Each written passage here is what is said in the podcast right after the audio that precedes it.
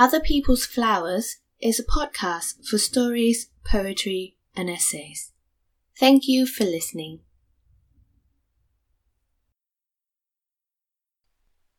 Neil Shepherd is a young autistic writer from Preston, England. He uses his work as a means to express himself and understand others. He often aims to explore themes of manhood and masculinity, adulthood and memory, family and fear. His work tends to be surrealist, making use of abstract imagery and absurdist humour. The shape of things at night. For some reason, I've gotten out of bed. It's the middle of the night. I leave my bedroom, step out into the hallway. At the end of the hallway is a flight of wooden stairs. They go down forever in the dark until there is no deeper place to go to. I cannot see that place from here. I know it's down there somewhere. I'm going to fall down the stairs. I've done it before, falling and falling. Nothing to do but fall. Wait. Let it happen. It's not the depth of the place I fall to that upsets me, but the fall itself. It takes too long, going on forever, time stretching out, folding over itself, dragging on and on. I must have done this hundreds of times now. I never see it coming, not before I find myself standing here at the top of the stairs. When you are a child on the beach and you are swimming in the sea, it can be hard to comprehend the massive depth beneath you, stretching on below until it reaches a place so deep and dark that you think nothing could survive down there at all. But something always can. I'm standing in an empty room with faded yellow wallpaper. The hardwood floor is creaking underneath my feet as I look about, trying to decide when I have been here before. The ceiling and the skirting boards are white. There's one window, it's bright outside. I know that I've been here before, but I can't remember when. I know that it's upstairs on the second floor, but the second floor of what? Where?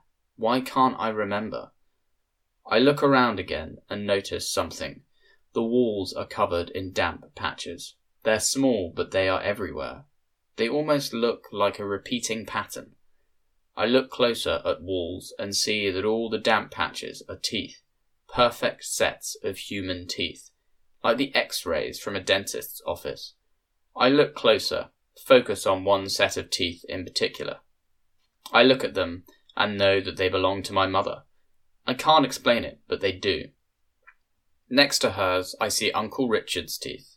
Above them are the teeth of Joseph Ashton, a friend from long ago. I run my hands up along the walls, press my fingers up against the damp stains in the wall, the marks that so clearly resemble teeth. These ones belong to Auntie Jan, these belong to Daniel Moss. Why do I know this empty room? I ask myself. When have I been here before? It's summer. I'm walking through the crowd at Belval Mall in Luxembourg with my girlfriend Jill. We're holding hands. This is a good day. The crowd thins out a little. Strange things are about to happen. He's watching me. I see him from across the mall and know that he does not belong. How long has he been staring? Can I describe the invader? He is tall, very tall. His features are so sharp and beautiful, his hair is short, and around his wrists he's wearing bracelets, charms, beads. He doesn't belong. I really don't know how to explain it. He just does not belong. Everything around me fades to white the mall, the crowds, my girlfriend's hand in mine. Nothing left but me and the invader. He doesn't move, he doesn't speak. Now I'm in the bath. I'm five years old, the water has gone cold, standing in the corner, the invader. I try to cover up my naked body, but my arms are like lead. He starts to move. He crouches low and dances towards me. His movements are erratic, like he's having a fit. He's saying something. Maybe he's singing. He could be chanting. I can't tell. The tank is open and Snake is loose. Little sister fled the house. She will not return until Snake is found. Father is not back from work. Just me and mother looking for Snake. Perhaps Dog might sniff it out, I say. Dog is in the corner, standing. It does not move. Dog won't find it. Snake is good at hiding. It could be anywhere, says mother. Me and mother search the house, behind bookshelves, armchairs. No snake. Dog moves slowly across the room, stands by the fireplace. I think dog must know something, I say. Dog lies down and falls asleep. Mother looks upstairs, in the bathtub, in the attic. No snake. Me and mother check the bedrooms, one by one. Nothing in the first bedroom, nothing in the second. In little sister's bedroom is a pile of blood and gore, broken bones and organs. Mother tells me to wait in the living room, where dog is sleeping. Mother walks down the hallway, into the kitchen, and makes a phone call. Dog opens one eye to look at me. It rises slowly, walks towards me. It stops in front of me and coughs. Then dog begins to come apart, like a lotus flower unfurling. Dog peels itself away, skin coming apart like petals thin, wet flesh splitting down the length of invisible seams, revealing the hollow space inside, no bones, no blood. From within the hollow dog, Snake emerges. No one will ever believe you. I'm being chased down the street by a woman made of ants. She's either made of ants or she's covered in ants. I'm not sure which. Love me, she screams. Get back here and love me. I can't. You're covered in ants. Me and my friends Hennessy and Timson are gutting an old bathroom in the middle of an empty warehouse. We're uprooting the bathtub and the egg white sink. We lift them between us and carry them outside before returning to remove the shower base and the radiator. Hey, hold on a minute, I say to myself. This is my bathroom. From when I was a kid. From my old house, I mean. Never mind that. Here comes the boss, says Hennessy. From across the warehouse, a naked man is running towards us. Is he naked? I ask. No, says Timson. The naked man keeps running. As he gets closer, I notice that he's muttering under his breath. He's very close now. He runs into the bathroom, grabs me by the shoulders, and shakes me. Just do the job and get paid, the naked man screams. I stumble backwards and try to push the naked man away from me. Fuck off, you mad bastard! What the hell are you doing? The naked man keeps mumbling and starts to push me to the ground with surprising strength. No, that's enough of that, I tell him. With a feeling of finality, I punch the naked man in the side of the head. He wails in pain and lets me go. I was only playing. You had to go and take it too far, the naked man wails. Hennessy shakes his head disapprovingly. What's wrong with you? Timson asks me. I just laugh and pick up the radiator. In my living room, the tall man is watching a video on television.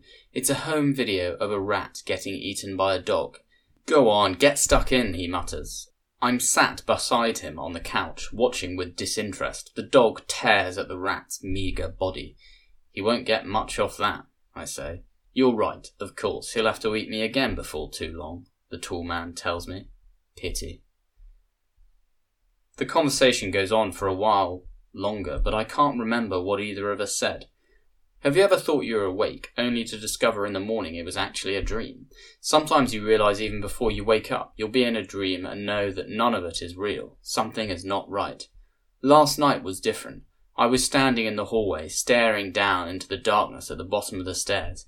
It seemed far darker than it ought to be, far further down. It was cold, so cold it hurt my teeth to breathe. I must be asleep. This must be a dream, I thought, but it was not a dream, and somehow I already knew that. I was awake. I had a feeling, like I'd been here before, like a memory I had fooled myself into believing wasn't real. I imagined myself as a child standing here at the top of the stairs.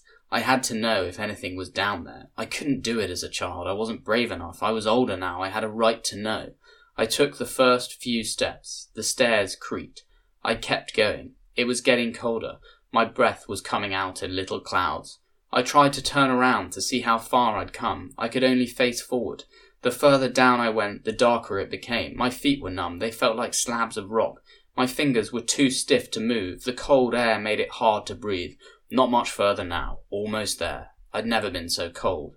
At the bottom of the stairs, a frozen lake stretched for miles and miles in every direction. The water was as black as tar.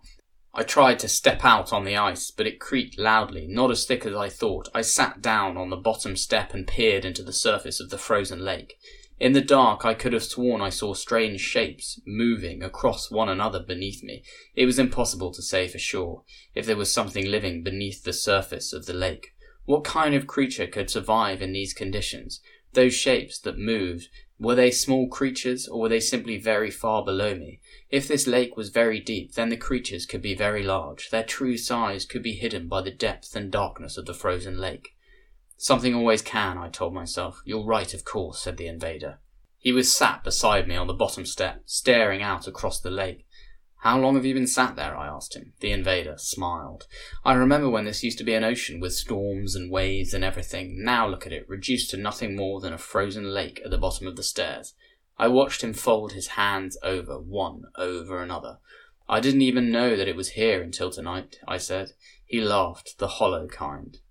We stayed sat there for a long time, saying nothing. Eventually, it got to be too much for me. I remembered that I had a choice. I had somewhere else that I could be. I stood up and turned around. Where are you going? the invader asked suddenly. Why are you leaving? It's cold. I'm going back upstairs. I'm going to bed. The invader shook his head, looked back out across the lake. Come with me, I said.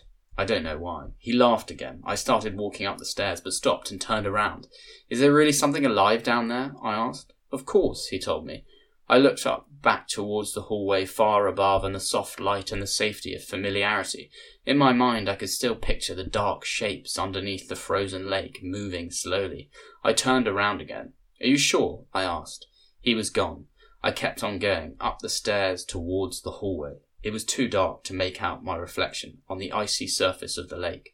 Still, I found myself imagining my own reflection in the frozen water, looking over its own shoulder, watching me climb higher higher, back towards my bedroom, even as it continued to descend into the heart of the frozen lake. Soon I was back in bed again.